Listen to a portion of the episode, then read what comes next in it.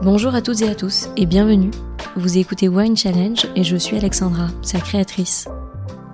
Depuis 2018, je sillonne les villages champenois pour partager avec vous les discussions sincères qui naissent de mes rencontres passionnantes avec les vigneronnes et les vignerons de Champagne.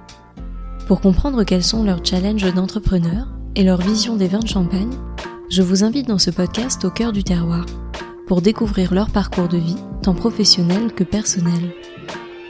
Alors sans plus tarder, je vous laisse découvrir un nouveau portrait vigneron qui nous conduit cette semaine à Lude à la rencontre de Pauline Bérèche. Je lui laisse le soin de vous raconter son histoire et je vous souhaite une très belle écoute. Bonjour Pauline. Bonjour Alexandra. Merci beaucoup de m'accueillir chez toi aujourd'hui. Je suis ravie de venir à ta rencontre pour en apprendre un petit peu plus bah, sur toi, sur ton projet de vigneronne et puis sur le chemin qui t'a conduit euh, jusqu'ici. Donc bah, pour commencer, je vais te laisser te présenter de la façon dont tu le souhaites. Merci à toi d'être venue Alexandra, ça me fait très plaisir de te recevoir.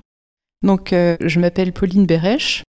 Depuis maintenant 2016, j'ai repris le domaine familial Colin Guillaume et je représente en fait la septième génération de vignerons ici en Champagne. Ma famille a été euh, historiquement plutôt producteur de raisins Ma famille est historiquement euh, très rattachée à la coopérative de Lude. Mon arrière-grand-père était euh, un des fondateurs de la coopérative du village après la Seconde Guerre mondiale. Ensuite, mon grand-père a été président pendant plus d'une vingtaine d'années. Ensuite, mon papa a été président pendant plus d'une vingtaine d'années. Et quand je suis arrivée en 2016, eh ben, j'ai dit, papa, je veux faire du vin. Voilà. Donc ça, c'est un peu, euh, un peu l'historique, en fait, de la famille en raccourci. Avant 2016, j'ai fait une école de commerce. Je suis partie euh, un peu à l'étranger. Voilà, mais j'ai toujours su au fond de moi, depuis en fait toujours, qu'un jour je viendrai travailler dans le vignoble. J'ai toujours eu l'envie voilà, de reprendre le domaine familial.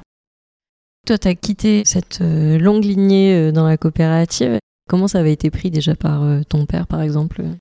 Alors, j'ai pas quitté la lignée de la coopérative. Je suis toujours en fait présente au sein de la coopérative et par cet historique, je suis quand même rattachée à la coopération, donc euh, je fais même partie du conseil d'administration hein, de la coopérative. C'est juste qu'en 2016, j'ai émis le souhait de reprendre mes mous de raisin. Et c'est quelque chose en fait euh, qui a été validé et tout à fait accepté. Et voilà, et je ne renie absolument pas euh, mes origines dans la coopération. Et j'ai envie que la coopérative de Lude continue toujours euh, à évoluer, à se développer. Donc je continue à m'impliquer, tout en de mon côté faisant mon projet et en continuant ce souhait d'unifier. Quand tu as commencé à penser à ce projet-là, qu'est-ce qui te faisait le plus peur? Déjà la réaction des gens, hein, parce que je mettais un petit peu un coup de pied dans la butte. Voilà, donc ça, je pense que c'était finalement ma plus grosse appréhension, plus que par rapport au travail nouveau, finalement. Et en fait, c'est quelque chose qui a été tout de suite très bien accepté. Donc euh, mes craintes se sont très rapidement évanouies. Et j'ai la chance d'avoir été aussi euh, très bien accompagnée et encadrée et soutenue dans mon projet. Et en fait, on n'a pas cherché à me mettre des bâtons dans les roues en disant bah non, c'est pas comme ça que ça doit se passer. Donc finalement, euh, des craintes, pas tant que ça. Et tu avais eu quand même ce modèle de la coopération. Qu'est-ce qui t'a, toi, réellement motivé à vouloir faire tes propres vins? Depuis déjà, maintenant peut-être 20 ans, le temps passe vite. Mon père faisait vraiment un très gros travail en fait dans les vignes, dans la méthode de viticulture, le travail du sol, euh, voilà, retourner aux bases en fait, hein, ce que nos arrière-grands-pères et grands-pères avaient mis en place. Et je dis, il y a un tel boulot, une telle exigence dans le vignoble, je trouvais que c'était tellement dommage que ça ne puisse pas être en fait représenté dans une bouteille quoi. Et je voulais en fait que le travail fourni pendant tant d'années soit valorisé. Et voilà, et je suis la septième génération sur le terroir de Lude, donc j'avais vraiment envie aussi qu'on puisse faire quelque chose avec ce terroir historique de la famille, parce que cette génération, mine de rien, c'est pas rien. Et voilà, donc je voulais vraiment que ce travail soit euh, valorisé et mis en avant, comme c'est là que tout commence dans la vigne. Très rapidement, j'ai voulu faire une cuvée, Lude, premier cru. Alors après, l'assemblage est un peu évolué euh, au fil des années. Et est-ce que tu as des frères et sœurs? J'ai deux sœurs. Et tu es la seule à être intéressée par euh, le monde du vin? Alors mes sœurs sont tout à fait intéressées, mais ont des professions en fait différentes. Donc elles viennent euh, donner un coup de main de euh, façon ponctuelle pour les vendanges par exemple, où elles sont très présentes. Et puis euh, divers travaux s'il y a besoin de présenter les champagnes. voilà, je suis très soutenue, entourée et j'ai beaucoup de chance. Oui. Spontanément, en t'écoutant, tu parles beaucoup de ton père, ton grand-père, enfin d'une lignée d'hommes. Oui. Est-ce qu'il y avait des femmes aussi qui ont compté dans la famille ou est-ce que tu es la première à vraiment prendre une part importante dans, dans le monde du vin? Alors en fait, mon grand-père était tellement impliqué dans la coopération et aussi dans le syndicat général des vignerons que c'était beaucoup ma grand-mère en fait qui effectuait le travail dans la vigne. Donc euh, je pense que ça peut être aussi euh, mon modèle de femme en fait hein, en travail vigneron. Et t'as des souvenirs justement avec elle que vous partagiez ou est-ce que tu étais trop euh, petite à l'époque? Elle me demandait toujours ça va dans les vignes? Qu'est-ce qui se passe? Vous faites quoi en ce moment? Voilà, dit, tu sais, je pense bien souvent à toi, ma petite fille, parce que c'est pas facile. Toujours euh, des mots d'encouragement et énormément de compréhension. Euh, euh, voilà, quand j'avais pas forcément le, temps, la possibilité d'aller la voir, elle me dit mais t'inquiète pas, je comprends, je comprends, je sais ce que c'est, je comprends. Et est-ce qu'elle t'a transmis aussi cet exemple, te montrer que c'était possible d'être femme dans le vignoble, dans les vignes, en cave Alors elle faisait surtout les travaux de la vigne, mais elle a toujours trouvé que c'était difficile en fait d'être la femme parce qu'elle a toujours l'impression d'être au second plan alors qu'elle participait en fait vraiment énormément. Et euh, je pense que, alors c'est vraiment mon ressenti personnel, hein, qu'elle s'est pas sentie assez valorisée par rapport à tout le travail qu'elle a pu faire pendant toutes ces années. Et voilà, donc je pense que dans ce sens, oui, c'était pas facile pour elle. Et même quand elle en parlait, elle en parlait de façon un peu grave en fait, hein, pas réjouie. Et toi maintenant, c'est au premier plan? Maintenant, je suis au premier plan. Quand je suis arrivée en 2016, donc j'avais pas du tout de formation viticole. Hein. Donc j'ai fait un BPREA à, Vise. Je l'ai fait en trois ans. Je l'ai pas fait en présentiel pour avoir en même temps la possibilité d'être sur le domaine pour que mon papa aussi puisse me transmettre et être aussi euh, avec l'équipe. C'était très très important hein, de passer du temps avec eux. Eux ont toute l'expertise. J'avais besoin aussi de passer énormément de temps avec eux. Voilà, j'avais vraiment besoin de me nourrir de toutes ces expériences tout en apprenant aussi euh, à Avise. Et au début, je trouvais que c'était quand même, euh, ouais, c'était pas, c'était pas facile et de se faire sa place en tant que femme. J'arrive, je vais devenir euh, le futur chef d'équipe. J'ai pas d'expérience. Voilà, donc ça c'était pas évident, mais après il y a une grande relation en fait de confiance qui s'est installée entre l'équipe et moi. Moi je leur fais extrêmement confiance, eux sont experts dans leur métier et eux me font confiance pas parce qu'ils ont besoin que moi je mène le domaine et que je continue à le faire évoluer. Et donc je pense que c'est comme ça en fait que les choses ont bien fonctionné. Il y a une hiérarchie sur le papier parce qu'il en faut une et je dois donner les ordres et voilà. Mais après chacun se fait confiance et on a énormément d'écoute. Et je pense que c'est ça aussi qui m'a permis de bien faire ma place aujourd'hui en fait. Et par rapport à ton père, est-ce que tu t'imaginais pouvoir travailler avec lui conjointement un jour et comment ça se passe surtout cette relation euh, père-fille? Alors aujourd'hui, je suis toute seule. Mon papa est toujours euh, derrière moi me chuchoter des bons conseils euh, à l'oreille et voilà, en me disant toujours c'est un conseil, tu fais ce que tu veux, c'est toi qui prends les décisions de toute façon. Donc ça c'est quelque chose que j'apprécie énormément. En fait, en 2018, il a eu des gros soucis de santé, donc en fait, tout en étant encore à Avise, il a fallu que je gère en fait l'exploitation toute seule pendant tous les travaux d'été et la vendange. Donc ça faisait que deux ans que j'étais là. C'était un peu chaud, mais toujours avec une bonne équipe en place en fait. Les choses se sont finalement très très bien passées malgré des grosses doses de stress. j'ai été très bien accompagnée aussi hein, par ma famille, mon mari qui a été super présent. Euh, il y a eu un gros élan de solidarité euh, pendant cette période. Et en fait, voyant que les choses s'étaient bien passées, mon papa m'a dit à la fin des vendanges, écoute, euh, moi j'ai eu la chance, je sais plus s'il avait 16 ou 18 ans, la chance c'est la même chance, on m'a dit, bon bah maintenant c'est à toi de gérer, mais j'ai eu cette chance d'avoir cette liberté. Et euh, on m'a pas dit, non, tu vas suivre mes directives, et voilà. Et il me dit, je souhaite la même chose pour toi. Et je le remercie, d'autant plus qu'il est toujours très présent. Et si j'ai besoin de poser une question, que j'ai des interrogations, des doutes, lui sera toujours disponible. Donc tu te sens finalement libre dans ce que tu fais? Je me sens libre, tout à fait. Ah oui, oui, oui, je suis complètement libre. Et est-ce que tu as eu quand même parfois des périodes de doute où tu t'es dit non, j'ai pas pris le bon chemin, ou tu sais, des gros moments de pression? Oui, oui, il y en a, il y en a, parce que avant ça, j'ai travaillé pour des maisons de champagne, donc en tant que salarié. Donc euh, c'était 35 euh, heures par semaine, euh, le vendredi midi en congé et trois enfants. trois petits-enfants quand j'ai repris, puisque la dernière avait six mois quand j'ai quitté mon précédent emploi. Et voilà, donc construire, continuer à faire évoluer le domaine, en même temps, bah, changement complètement de métier pour moi. Oui, c'était pas évident, et même encore au quotidien, là, c'est pas toujours facile, parce qu'en même temps, bah, j'ai ce côté maman, je veux le meilleur pour mes enfants et les aider à grandir, et en même temps, bah, je veux m'appliquer à 100% sur le domaine. J'aime beaucoup passer du temps dans les vignes et je trouve que j'en passe pas suffisamment parce qu'il y a tout le reste autour à gérer aussi. Et donc, par moments, je me dis, euh, oui, avant, quand même, tu étais salarié. Euh, c'était, je franchissais la porte, en fait, à la maison de champagne le soir, c'était terminé. Jusqu'au lendemain matin. Et je pouvais me consacrer vraiment à 100% euh, à ma vie de famille. Et là, les choses sont différentes. Donc, parfois, oui, j'ai des moments de doute par rapport à ça. Surtout par rapport à mes enfants, en fait. Mais sinon, dans le fond, non, non, je suis super contente, en fait, d'avoir fait ce choix tous les jours, euh, je suis, oui, je suis contente en fait de me réveiller en pensant au futur, en me disant, bah voilà, je construis aussi pour transmettre, euh, transmettre à mes enfants. Et en plus, j'adore avoir les mains dans la terre, donc c'est hyper satisfaisant en fait pour moi de créer en fait quelque chose. Et est-ce que tu te sens suffisamment audacieuse? Je pense que je me freine un peu parce que je m'impose une discipline. Et je pense que le jour où mes enfants en fait seront plus grands, je pourrais me permettre d'être plus Mais là, aujourd'hui, j'y vais petit à petit. Je ne veux pas aller de façon trop précipitée non plus euh, voilà, dans mon projet. Vraiment de prendre le temps de bien faire les choses, d'y aller vraiment progressivement pour faire quelque chose de durable. Parce que j'ai pas envie que ce soit juste un, soufflet, juste une période. Et, et, voilà, si ça pouvait durer, ça serait fantastique, quoi.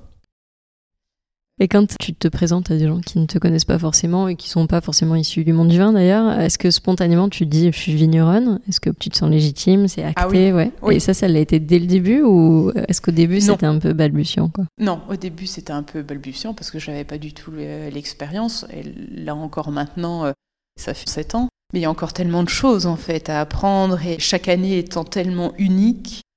Oui, finalement j'apprends encore au quotidien. Mais aujourd'hui, je peux dire oui, fièrement que oui, je suis vigneronne, c'est sûr. Oui, oui. Beaucoup plus qu'au début quand euh, j'ai commencé, ça c'est certain. je voulais pas me revendiquer vigneronne sans connaître, euh, si je peux dire, les tenants et les aboutissants.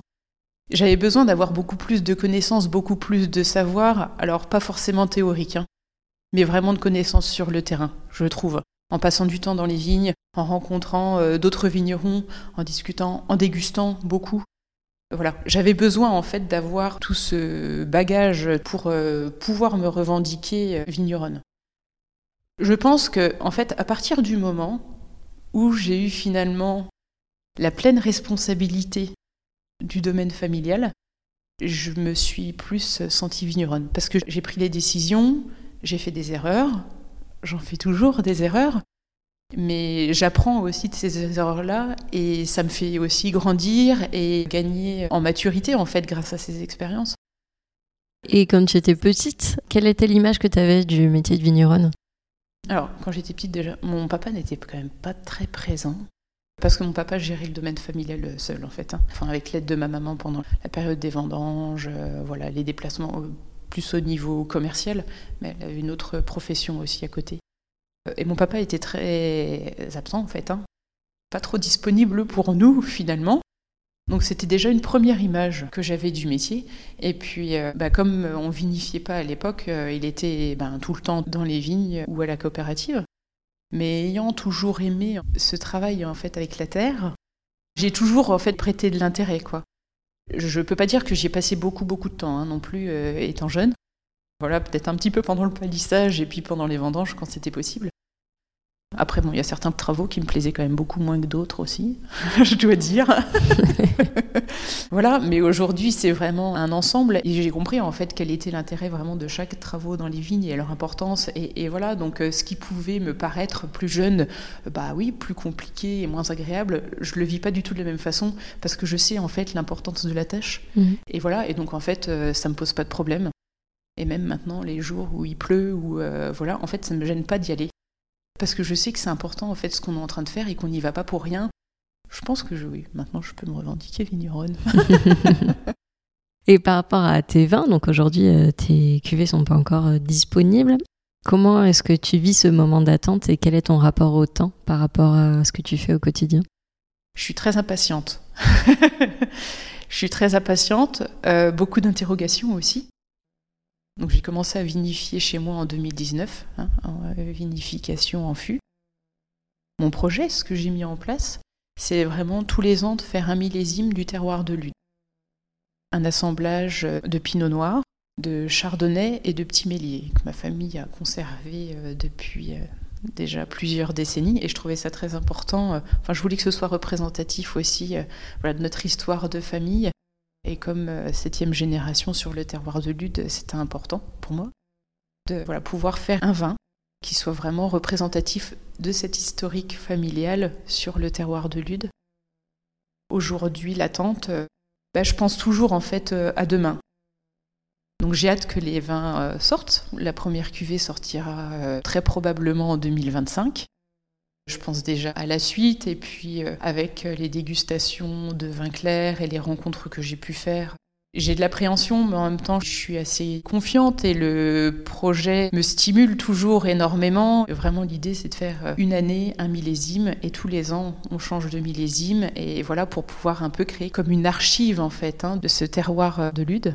Et j'ai hâte, en fait, euh, j'ai hâte de pouvoir euh, déguster, de pouvoir présenter, et puis qu'il y ait plusieurs vins aussi, plusieurs années qui soient sortis pour qu'on puisse vraiment faire euh, de beaux comparatifs. Et voilà, et de se rendre compte d'avoir vraiment une vision euh, d'une année, d'un climat, quoi. Et par rapport à la vinification, vu que tu n'avais pas de repères par rapport à ce que faisait ton père, quand tu t'es retrouvé les premières fois seul au chai, comment t'as appréhendé les choses? Alors j'ai la chance d'être très bien entourée grâce à mon mari qui m'a beaucoup guidée et qui me rassure encore aujourd'hui hein, au quotidien. Même euh, jusque tard le soir euh, sur l'oreiller euh, à minuit, tiens, j'ai pensé à ça, peut-être que tu pourrais faire comme ça. Et voilà, donc je suis très rassurée en fait à ce niveau-là parce que j'ai quelqu'un derrière moi qui me soutient, qui me guide aussi hein, au quotidien. Donc j'ai pas du tout été lâchée comme ça, hop, dans l'inconnu. Sa présence me rassure énormément. Et ça m'a beaucoup aidé dans le projet, parce que je ne sais pas où j'en serais aujourd'hui si lui n'avait pas été là pour me chuchoter en fait tous ses conseils. Et tu avais une idée précise de ce que tu voulais faire en termes de vinification déjà, outre euh, le fait de, vinifier ton terroir et d'avoir cette attache au terroir, mais sur la technique entre guillemets pure de vinification? Est-ce qu'avant de commencer ce projet-là, tu avais déjà une idée de bois, pas bois, euh, de type de contenant différent, de temps de, vieillissement, d'un rapport avec les lits, les levures? Oui, bah, en fait, je voulais vraiment faire les choses le plus naturellement possible, être très peu interventionniste, tout en contrôlant grâce à la dégustation, hein, pour pas non plus qu'il y ait des déviance et faire n'importe quoi. C'est élevage euh, en fût, fermentation en fût, fermentation naturelle et spontanée en fait. Donc euh, c'est vraiment avec euh, les levures en fait de l'environnement, hein, le lieu qui fait les choses. Donc il faut accepter que la fermentation soit plus ou moins longue. Donc oui, les choses se sont faites en fait assez naturellement. J'ai essayé comme ça la première année, voyant que ça fonctionnait en fait assez bien, j'ai souhaité continuer en fait dans le sens. Après les années parleront pour elles. Jusqu'à présent, ça a été possible de fonctionner comme ça. Peut-être qu'une année, euh, voilà, je serai bloquée, peut-être par le lieu, je ne sais pas. Voilà, parce que c'est seulement à partir de 2019 que des vins ont été vinifiés ici, quoi. Avant ça, c'était pas du tout euh, le lieu pour. Et est-ce que tu as eu des, des boires, des choses qui n'ont pas forcément marché comme tu voulais, et quel a été ton rapport à l'échec, entre guillemets, et comment tu as su rebondir dans ces moments-là? En en parlant autour de moi, en communiquant, euh, en fait, je garde pas mes problèmes pour moi, j'ai besoin d'en parler, beaucoup. Et je pense que c'est ça, en fait, euh, qui m'a aidé à relativiser déjà, en me disant, euh, t'inquiète pas, rien n'est irrémédiable hein, non plus, rien n'est perdu. Après, ça n'a pas été des gros, gros déboires non plus, ou c'était pas irréversible. Donc voilà, et, après, il faut prendre du recul, et il y a toujours des solutions. Mais c'est vraiment en communiquant. Euh, j'en parle beaucoup à mon mari, j'en parle à mon papa, avec d'autres vignerons aussi, en disant bah, oh, j'ai eu cette difficulté-là, c'est quoi ton conseil? Et après, beaucoup dans l'observation aussi. Et c'est comme ça que. Alors, je dis pas que ça me stresse pas, hein. mais vraiment, euh, en parler. Il faut pas garder ses problèmes pour soi, surtout pas. Et quels sont ou quel est le, plus gros challenge qui attend la Champagne, selon toi, dans les prochaines années? La Champagne, garde cette excellence au niveau de la réputation. Et tout ça passe par, euh, je pense, ce qui est essentiel et la base, le travail en fait dans les vignes. Quand on voit quand les années comme ce début de saison qui était un peu compliqué, toutes les maisons, après, euh, je leur en veux pas, hein, je critique pas du tout, mais toutes ces maisons qui font marche arrière sur leurs objectifs, euh, zéro herbicide, dès qu'il y a une difficulté en fait qui se rencontre, plutôt que de mettre euh, les moyens en avant et puis d'essayer de réagir. J'ai pas envie qu'on perde cet objectif en fait de zéro herbicide pour la Champagne euh, de vue, parce que je pense que c'est vraiment important et essentiel. Et il faut pas tarder en fait. Il faut garder cette excellence et cette rigueur au niveau du travail en fait dans les vignes qui a été mise en avant et qui a contribué en fait à faire le produit d'exception qu'on a. Et ça, je voudrais pas en fait qu'on l'oublie aujourd'hui et, demain, quoi, et qu'on continue en fait à rester une région d'excellence, une AOC d'excellence. Et j'ai un peu peur que justement au niveau environnemental, on change pas les choses en fait euh, rapidement, euh, qu'on se fasse rattraper, quoi. Oui, c'est certain. Avant de conclure, toi, à titre personnel, qu'est-ce que je peux te souhaiter pour l'avenir? Trouver l'équilibre euh, en tant que vigneronne, on a quand même de plus en plus de place, et, enfin, et on est de plus en plus écouté aussi, vraiment. Autant au début, euh, c'est peut-être aussi par mon manque d'expérience, je le ressentais, où je n'osais pas me revendiquer vigneronne, hein. je pense que c'était surtout par rapport à ça. Mais ouais, continuer comme ça, et puis il faut se faire confiance. Ça marche. Bah, écoute, je te souhaite le meilleur pour euh, la suite de cette aventure-là. Et puis euh, au plaisir de revenir à ta rencontre euh, lorsque les vins seront sortis. Avec plaisir, Alexandra. Merci à toi. Merci beaucoup. Puis bon, bonne route pour la suite. Merci beaucoup. À bientôt. À bientôt. Merci à toutes et à tous d'avoir écouté cet épisode. J'espère vraiment qu'il vous a plu et qu'il vous a donné envie d'en savoir plus sur l'invité du jour. Vous pouvez retrouver dès maintenant toutes les informations et les références de cet épisode sur le site wine-challenge.com, mais également sur le compte Instagram du podcast at winechallengepodcast. Je vous donne rendez-vous dans 15 jours pour découvrir une nouvelle conversation. D'ici là, je compte sur vous pour partager vos épisodes préférés auprès de tous les amoureux du vin. Merci à toutes et à tous et à très vite.